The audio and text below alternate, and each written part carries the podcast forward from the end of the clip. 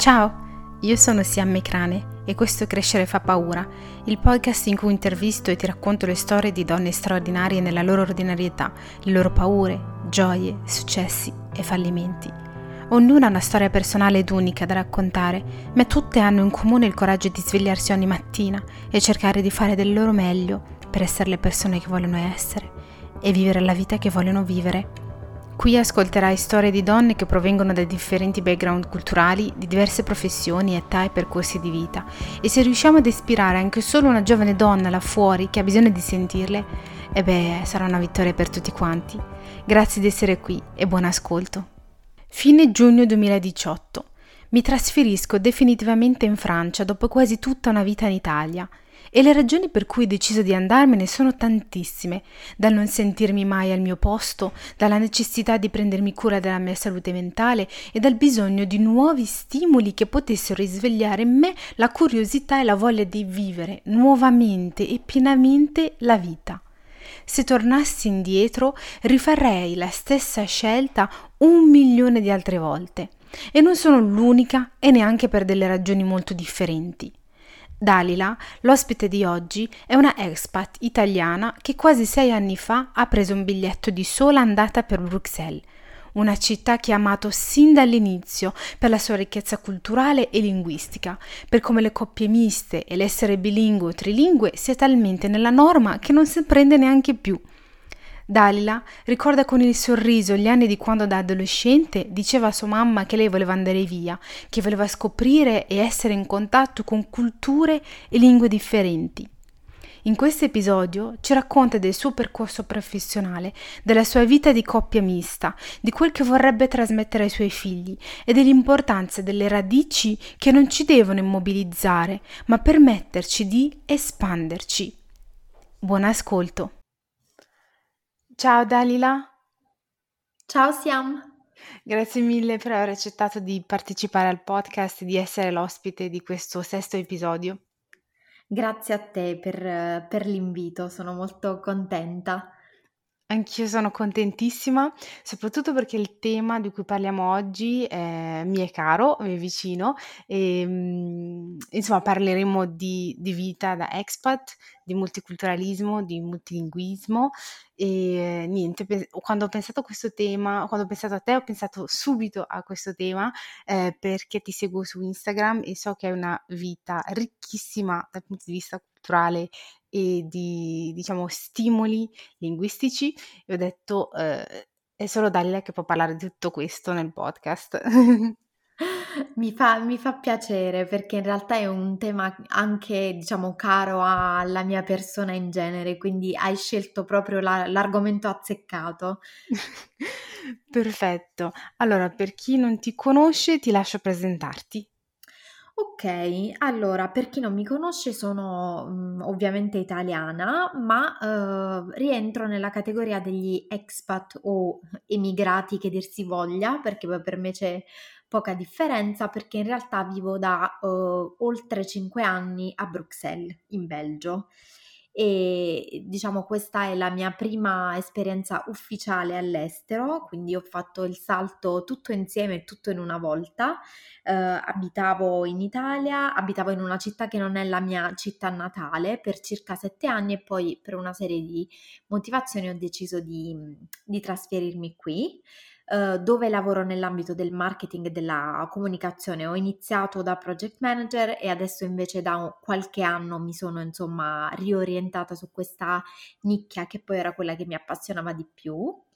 E legandoci al tema di oggi, quindi la vita da expat e la ricchezza culturale e linguistica, sì, in realtà che al momento io sento di avere una vita che rispecchia abbastanza il tema, perché oltre appunto ad essere un'italiana all'estero sono anche sposata con mio marito che è di origini rumene ma vive poi qui da oltre metà della sua vita ormai, quindi a parte il mio essere expat vivo anche una coppia multiculturale, quindi questa è la presentazione in breve. Sì, ci ha già dato tantissimi spunti da approfondire, però facciamo un passettino indietro perché hai detto che è stata la tua prima esperienza tutta ad un botto, cioè hai fatto un salto enorme in una volta sola, perché normalmente quando si parla di fare delle esperienze all'estero, di andare all'estero, normalmente si comincia mh, da dei Per progettini gradi. piccoli, dall'Erasmus, da delle piccole esperienze di qualche mese all'estero e poi se si ha voglia si parte con un biglietto di sola andata. Tu mi Esatto. sembra che tu non l'abbia fatto, quindi se ti va di condividere questo percorso.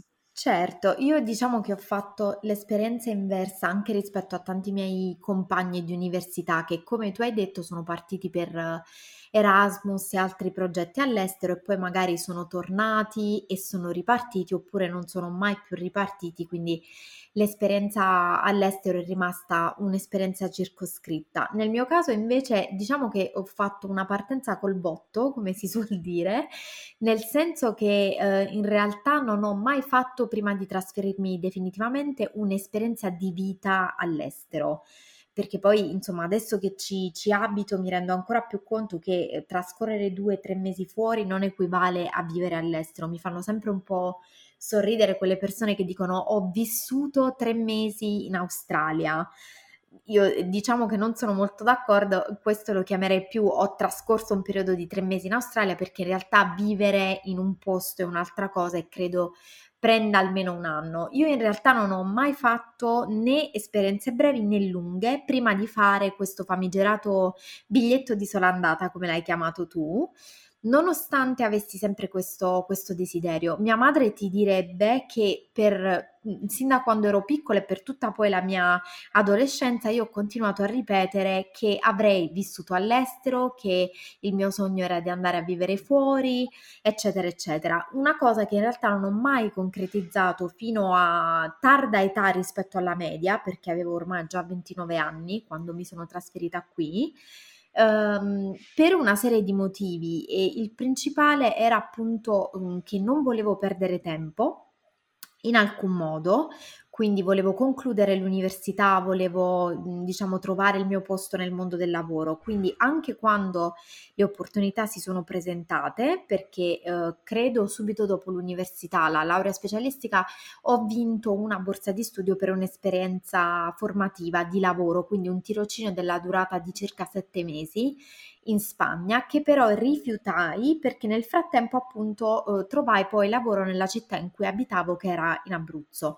Quindi siccome la mia priorità è sempre stata quella di essere economicamente indipendente, di trovare appunto il mio posto nel mondo del lavoro, e non era già allora quella italiana una realtà facile, ho sempre dato la priorità a questo, per cui alla fine non sono mai partita, fin quando poi 5 anni e mezzo fa ho deciso appunto di fare il grande salto trasferendomi direttamente, facendo appunto il biglietto sola andata, e questo è stato il mio costante pensiero per tutto il volo di andata. Pensavo non ho un biglietto di ritorno, quindi era un pensiero terrificante però anche molto emozionante allo stesso tempo, perciò diciamo poi alla fine, una volta aver deciso di fare il passo, l'ho fatto proprio più lungo della mia stessa gamba, ecco perché mi sono trasferita in maniera più o meno definitiva, ecco.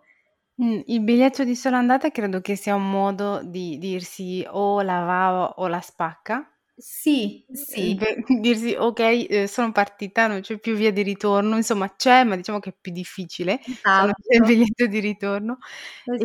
Esatto, sì, ma poi per me, perché come ti ho già accennato, è stato appunto un momento in cui si sono un po' allineate tutte le stelle, quindi avevo veramente bisogno di un inizio nuovo, avevo bisogno di cambiare città, di anche reinventarmi a livello lavorativo, perché comunque ero da circa 4 anni nella stessa realtà, e per quanto amassi il lavoro che stavo facendo, ma diciamo a livello di condizioni, anche a livello di potenziale crescita, non era assolutamente più sostenibile, quindi mi serviva proprio una boccata d'aria fresca, e diciamo che in questo senso il mio trasferimento all'estero lo è stato.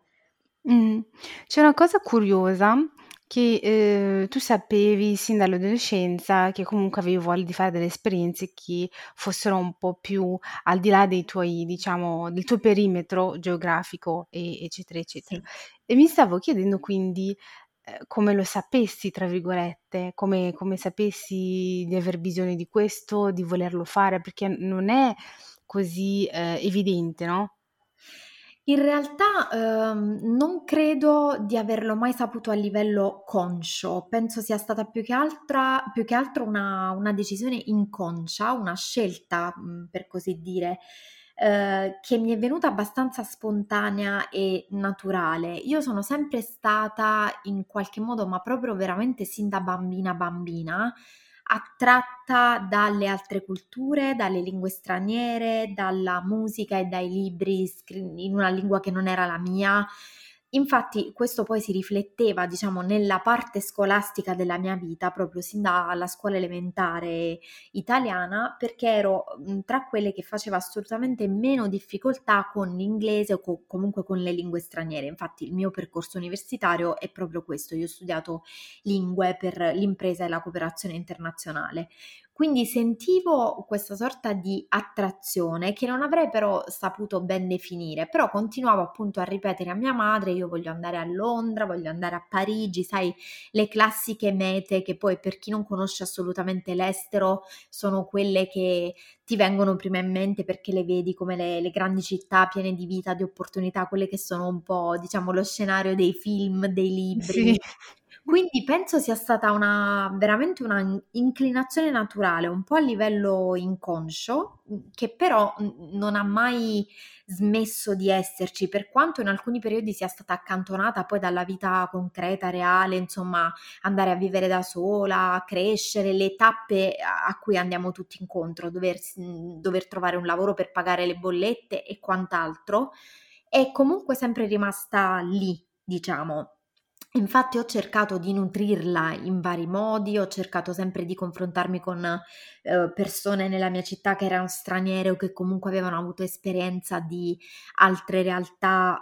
Ho insegnato per vari anni italiano a stranieri, collaborando con alcuni centri come ad esempio la Caritas. Per me questo era un modo per rimanere in costante contatto con quello che c'era fuori dalla geografia che io conoscevo, ed era proprio una sorta di bisogno naturale che poi sono consapevole che non tutti hanno, ecco, diciamo, solo che non avevo ancora trovato forse il coraggio, diciamo così, di concretizzarlo al massimo facendo un passo del genere, un'esperienza del genere.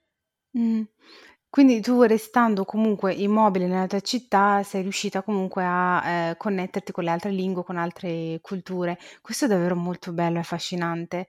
Diciamo che è un atteggiamento che io associo molto alle persone curiose e alle persone che hanno una mentalità abbastanza aperta e hanno voglia di scoprire.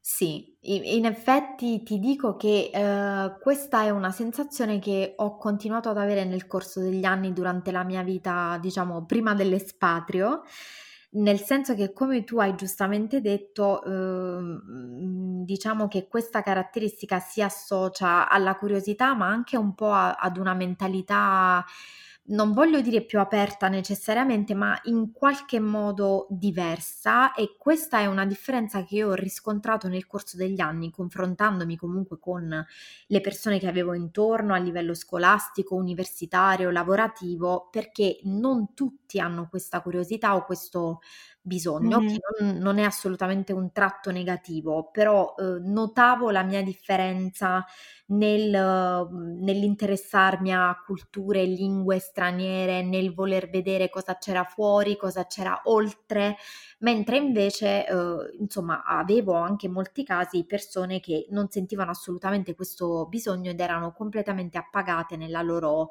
diciamo, nel loro perimetro, nella loro realtà, sia a livello geografico che lavorativo che culturale. Questa invece è una cosa che in me non si è mai spenta del tutto, quindi non mi sono mai sentita del tutto realizzata, fin quando poi non ho capito che probabilmente era dovuto al fatto che davvero avevo bisogno di un'esperienza di più ampio respiro, ecco. Capisco.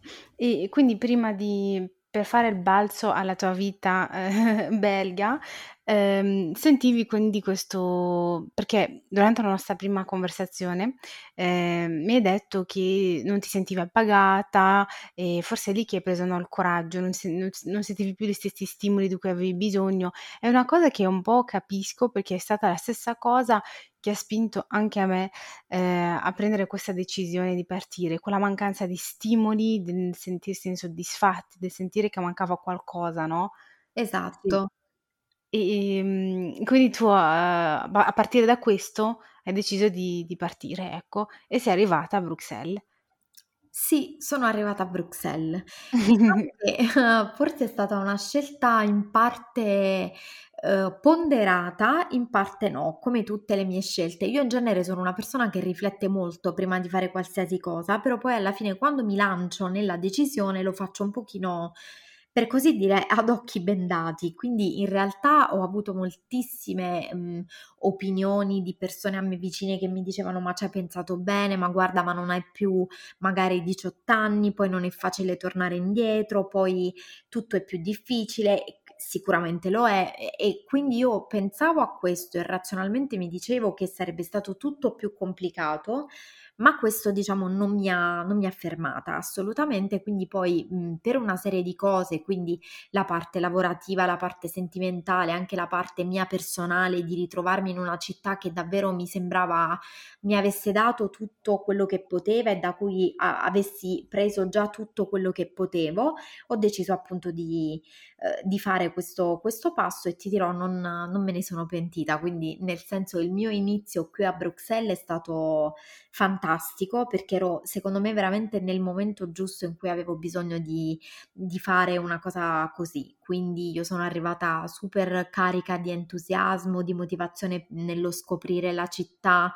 Non mi sono fatta spaventare dai miliardi di commenti, diciamo, realistico-pessimistici che avevo ricevuto da tantissimi italiani che già vivevano qui, oppure che ci avevano provato ma non avevano poi ottenuto i risultati sperati, e quindi ovviamente ciascuno riporta la sua personale esperienza. Nonostante questo, io mi ricordo un primo anno fantastico, proprio vissuto da turista, perché io avevo deciso proprio di vederne le parti belle, di innamorarmi di tutti i lati della città.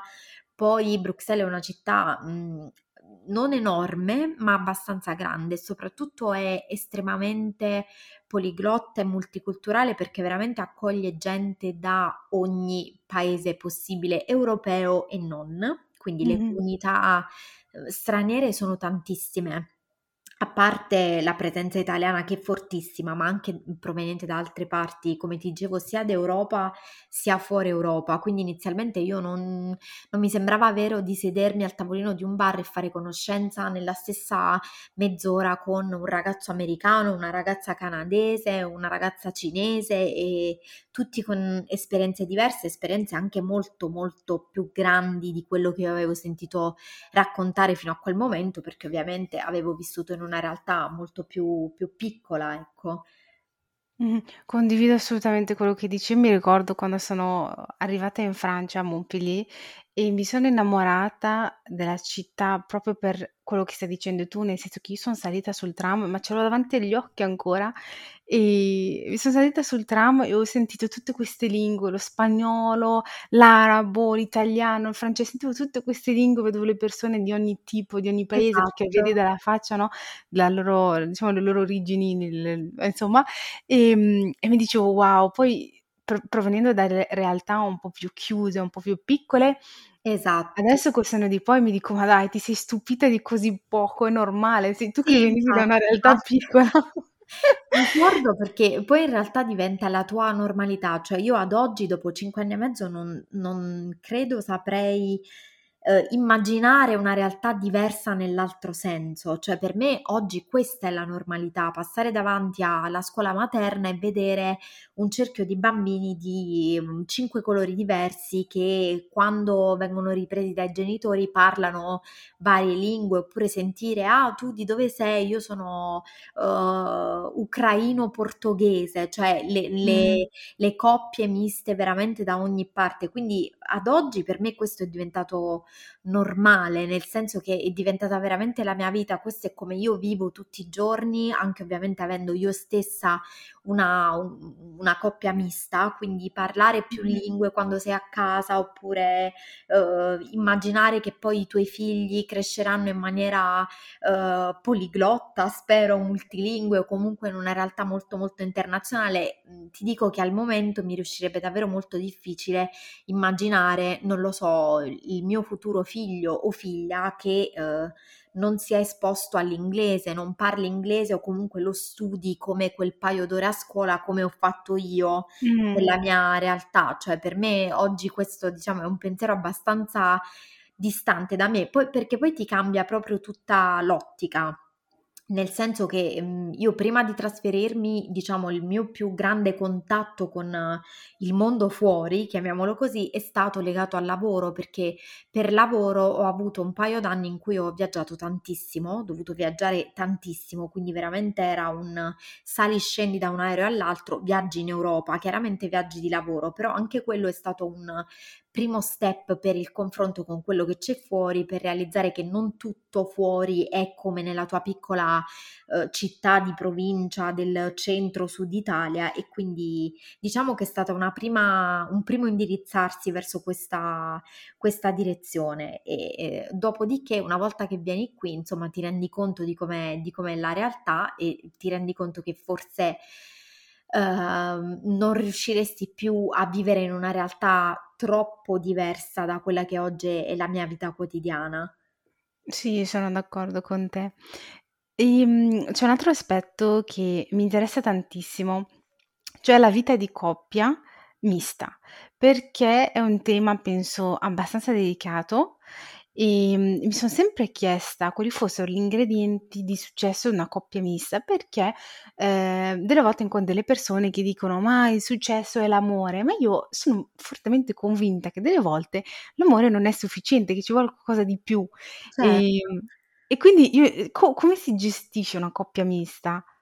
Affascinante, è davvero affascinante tutto questo divino. Sì, in realtà questo è un tema caldo, non sei la prima a fare questa domanda, né a me né insomma a tutte le altre coppie miste. Vedi, Bruxelles anche da questo punto di vista è particolare, ma non credo sia solo Bruxelles, credo davvero che sia un po' tutto il nord Europa, magari anche il sud, ma il nord particolarmente. Le coppie miste sono tantissime e le combinazioni sono infinite.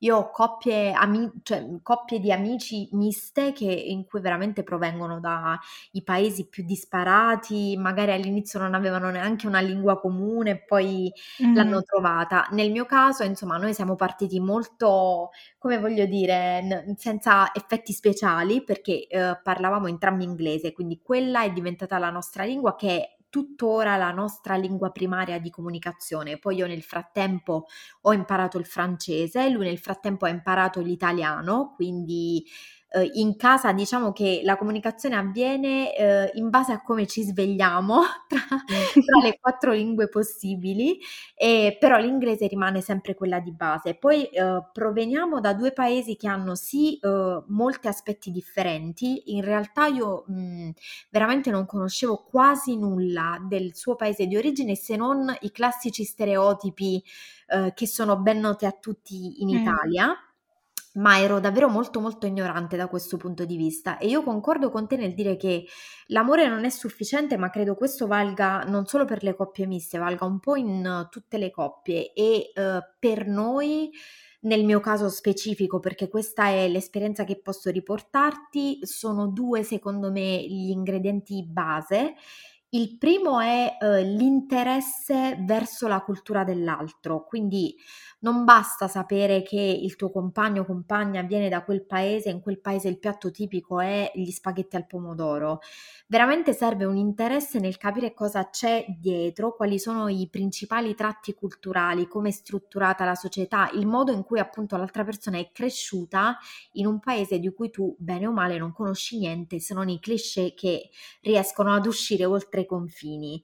Questa è la prima cosa. Quindi ripeto, io per esempio nella mia ignoranza, nel mio non conoscere assolutamente nulla, Ho passato credo i primi 2 o 3 anni veramente ma con un interesse genuino che non ho avuto bisogno di forzare, ecco, ad ascoltare la musica tipica, a vedere i film, a capire insomma quali fossero i pilastri della cultura e della società del suo paese, i suoi ricordi di infanzia, poi ho voluto vedere i luoghi per associarli, quindi questa credo sia una cosa fondamentale. Allo stesso tempo il secondo aspetto che fa la differenza, almeno nel nostro caso, è poi il crearsi una sorta di terzo ecosistema. Io infatti dico sempre che è un bene che noi siamo in Belgio, nel senso un territorio neutrale che non è né il mio né il suo paese, perché è bellissimo essere di 2 paesi diversi, avere questo continuo scambio di culture, di confronti a livello linguistico ma anche a livello generale, però è ancora più bello creare una specie di terzo paese. Ovviamente non ci siamo inventati né un paese né una lingua, ma come coppia ti crei la tua realtà in un posto che non è né il tuo né il suo, ma diventa il vostro. E questa è davvero la cosa che secondo me fa la differenza, diciamo, nella riuscita di una coppia mista. Ovviamente poi c'entra sempre tanto la compatibilità, c'entra sempre tanto il sentimento, chiaramente, però credo che questo possa fare la differenza, crearsi la propria realtà con le proprie tradizioni, con la propria cultura che poi si costruisce un po' alla volta. Quindi noi abbiamo tante cose che adesso facciamo come coppia che sono magari un mix delle mie e delle sue tradizioni, delle cose che eravamo soliti fare quando eravamo in famiglia oppure quando vivevamo nei nostri paesi di origine. Mi piace pensare che poi se un giorno avremo dei figli si creerà appunto questo ecosistema familiare in cui le tradizioni saranno un po' un mix delle due e diventeranno appunto molto, molto personali. Sì, a proposito di figli, anche questa è una curiosità prettamente personale. Allora, io immagino che un giorno avrai dei figli, se li vorrai, perché ne hai parlato più volte. E come gestirai le lingue? Perché hai detto che la vostra lingua ufficiale della casa è l'inglese, e tu ti sei impegnata a imparare il rumeno, lui si è impegnato a imparare l'italiano. No, in realtà io ho imparato il francese, perché pur avendolo studiato all'università, poi quando sono arrivata in Belgio, insomma, tra la teoria e la pratica del parlarlo c'è un abisso.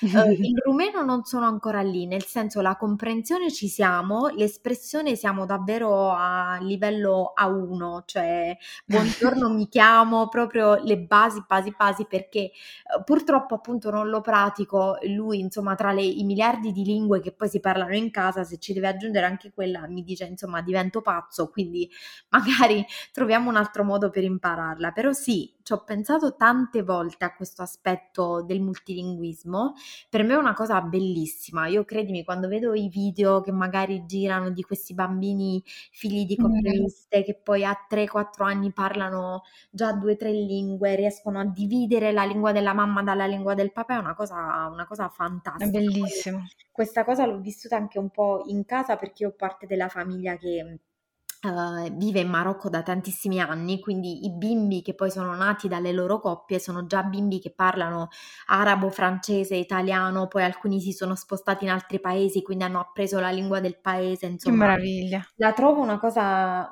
meravigliosa, soprattutto con i bambini, ed è infatti una cosa per me davvero bella pensare poi che se un giorno avremo dei figli saranno appunto esposti a così tante lingue fin da subito. Come le gestirò è una bellissima domanda e diciamo no, non ne sono certa, non abbiamo una strategia. In realtà quello che diciamo sempre, che pensiamo di fare, è che siccome ovviamente poi il sistema scolastico li esporrà naturalmente a una delle lingue del paese, perché il Belgio in realtà ha 3, questo è anche un paese linguisticamente complicato perché ha 3 lingue ufficiali che sono il francese, una sorta di olandese, chiamiamolo così, nella parte nord, e il tedesco nella parte più sud.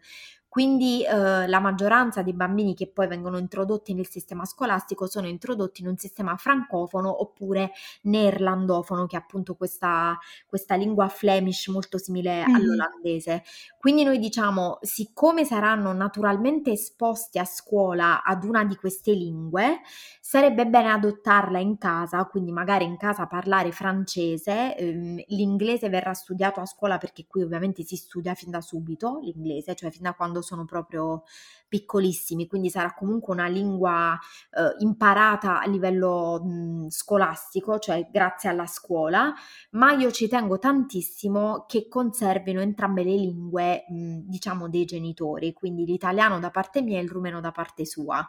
Infatti dico sempre a lui che assolutamente dobbiamo fare in modo di parlare con loro le nostre lingue materne, perché io vorrei davvero che le conservassero. E ti dico che anche se magari esternamente può sembrare un grande casino, cioè dire oddio come fai, poveri bambini, 4-5 lingue così, in realtà io l'ho visto succedere. Ho questo ricordo spiccato di una mia collega in una delle aziende in cui ho lavorato da quando sono qui, lei greca, lui portoghese, quindi tra di loro non avevano alcuna lingua in comune, parlavano in inglese e appunto la loro figlia, che andava in una scuola francofona, quindi parlava francese, parlava portoghese con il papà, greco con la madre e inglese fin da subito perché la sentiva usare in casa come lingua comune.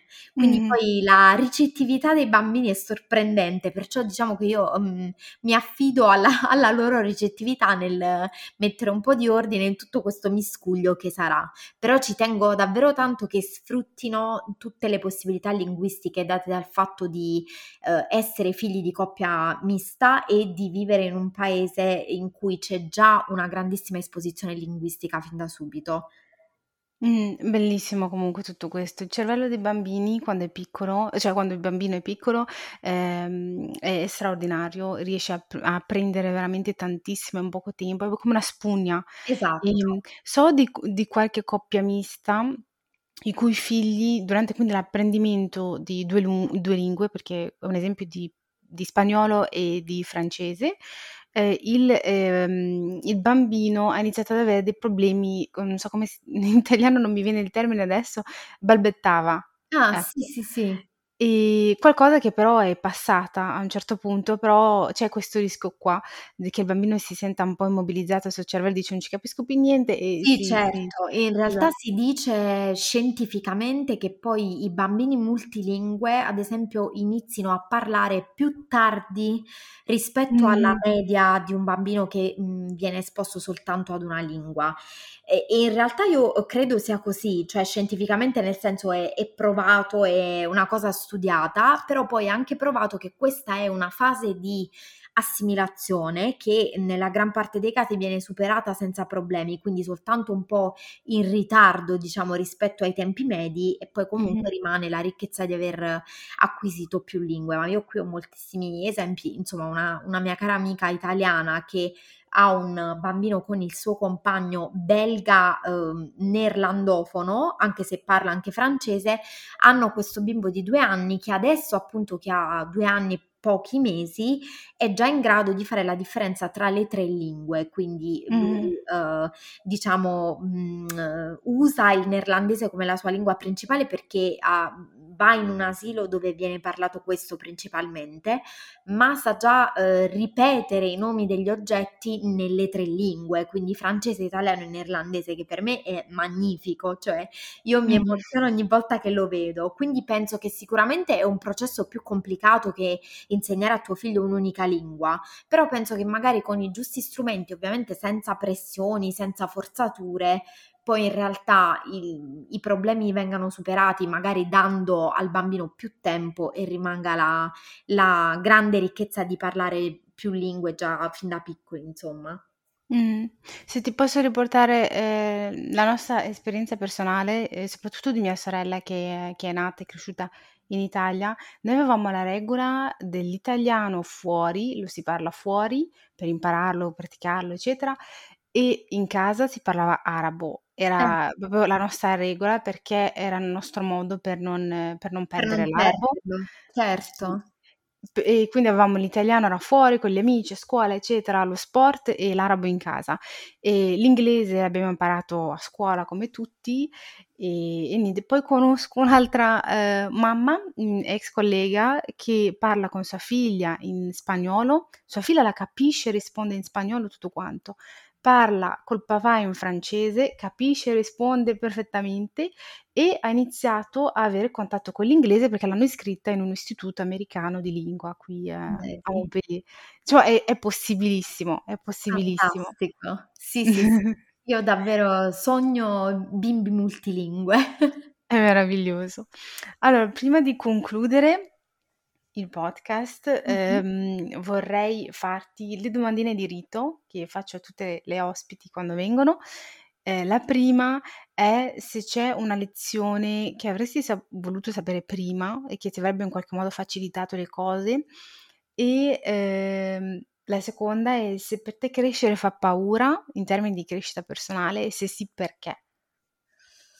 Ok, allora ti rispondo alla prima, se c'è qualcosa che avrei voluto sapere in anticipo e che avrebbe potuto tornarmi utile. In realtà sono molte cose, ma diciamo rispetto al vivere all'estero, rispetto al diventare un expat e tutte le difficoltà che questo comporta, perché poi ovviamente nessun posto è l'Eldorado, sì, avrei voluto sapere da subito e avere diciamo la certezza da subito che in realtà allontanarsi fisicamente dal posto in cui si è nati, in cui si è cresciuti, in cui magari si ha la famiglia di origine, non significa assolutamente estirpare le proprie radici. Anzi, questo è un timore che io ho avuto per un po', magari anche inizialmente quando ero nella fase di trasferimento, mi facevo le domande, è giusto e sbagliato.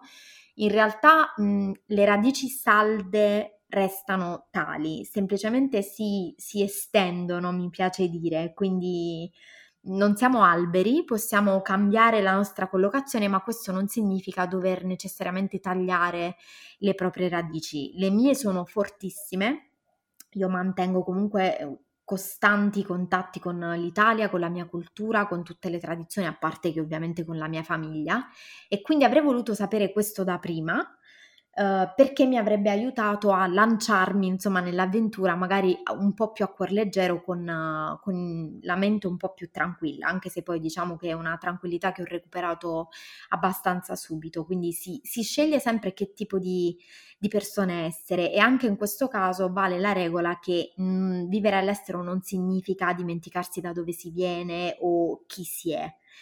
E questo diciamo è un consiglio che magari sarebbe stato bello sentirsi dare all'inizio. E poi veniamo alla seconda domanda. Crescere fa paura? Sì, tantissima. Tantissima, perché andiamo incontro a tutto quello che non conosciamo, perché non possiamo prevedere il futuro, e perché in quanto esseri umani razionali tendiamo sempre ad anticipare il problema per arrivare già con una soluzione, che non sempre è una strategia esatta. Però io mi ricordo di una cosa che scrissi subito dopo essere partita per Bruxelles, perché ricordo che io arrivai in aeroporto a Roma molto molto presto rispetto al mio volo, quindi il volo era alle 7 di sera, perciò ho avuto tante ore per pensare. In quelle ore ovviamente sono morta di paura, sapevo che stavo crescendo, sapevo che era qualcosa che andava fatto, però questo non mi ha impedito di avere tantissima paura prima di fare questo salto, paura di cadere nel vuoto. E ricordo poi di aver scritto una cosa che più o meno diceva: abbiate paura, ma alla fine saltate lo stesso. E mi sento veramente di riportare questo consiglio, che poi era più per me stessa che per gli altri. Fa paura, ma va fatto, perché è appunto un po' inevitabile, ed è anche però poi tanto bello rispetto alla vita che uno si costruisce. L'importante è sempre costruirsi, diciamo, una vita che sia come un vestito, cioè a propria misura, e quindi anche quando farà paura, poi alla fine il risultato sarà sempre comunque molto bello. Anche Dalila rifarebbe la sua scelta ancora e ancora se dovesse tornare indietro. Comprare quel biglietto di sola andata, arrivare all'aeroporto in largo anticipo, sentirsi le gambe molli, avere paura, ma partire lo stesso. che la paura è nostra amica.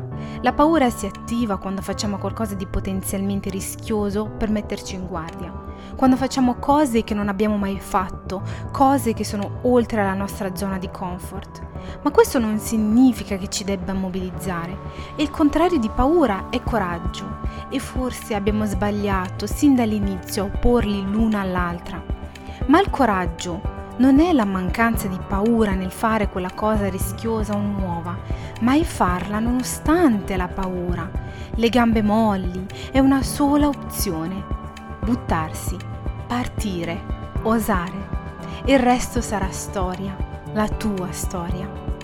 Ti ringrazio per aver ascoltato questo episodio e ti aspetto per il prossimo, il penultimo di questa prima stagione, in cui parleremo di minimalismo come chiave per la crescita personale. Ti dico a presto!